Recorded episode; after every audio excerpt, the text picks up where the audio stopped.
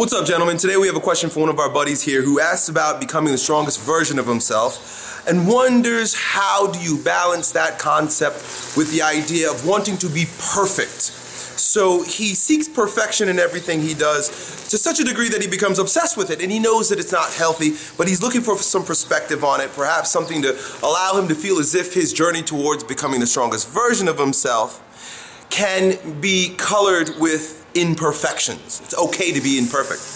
And uh, the reason why I took this question is because one of the most powerful quotes that I, I, I, I often repeat to myself that was taught to me by a man named Dan Kennedy when I was studying business and marketing was this that success is cooked up in a dirty kitchen.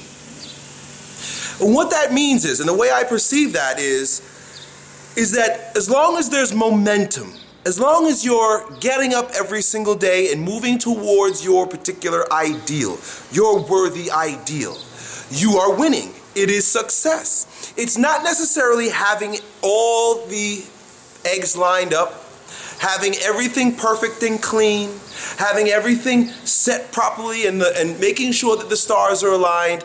It's momentum. Are you doing something today? And the metaphor of a dirty kitchen makes perfect sense because a dirty kitchen is a kitchen where there's a lot of activity going on. I'm not saying dirty like there's cockroaches and rat shit. I'm saying dirty meaning like, you know, things are left about and, you know, it looks like someone's cooking in here. It looks like someone's doing something.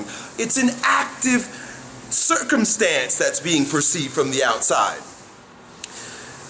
And there it is, my friend. That is that is really the secret to becoming the strongest version of yourself. And when I say that term becoming, it is literal.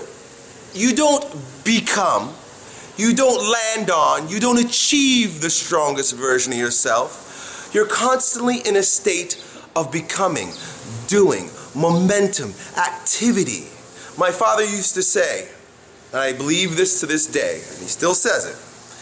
He says, son, as long as you get up every single day and work, you will be a success. You'll have nothing to worry about. You'll always be taken care of. But you must maintain the momentum of working every single day. And that is my advice to you, young friend. It is not to achieve a particular ideal that you set for yourself in the castles of your in your sky, in your mind. But it is to work every single day in the same way that Earl Nightingale says success is the progressive realization of a worthy ideal.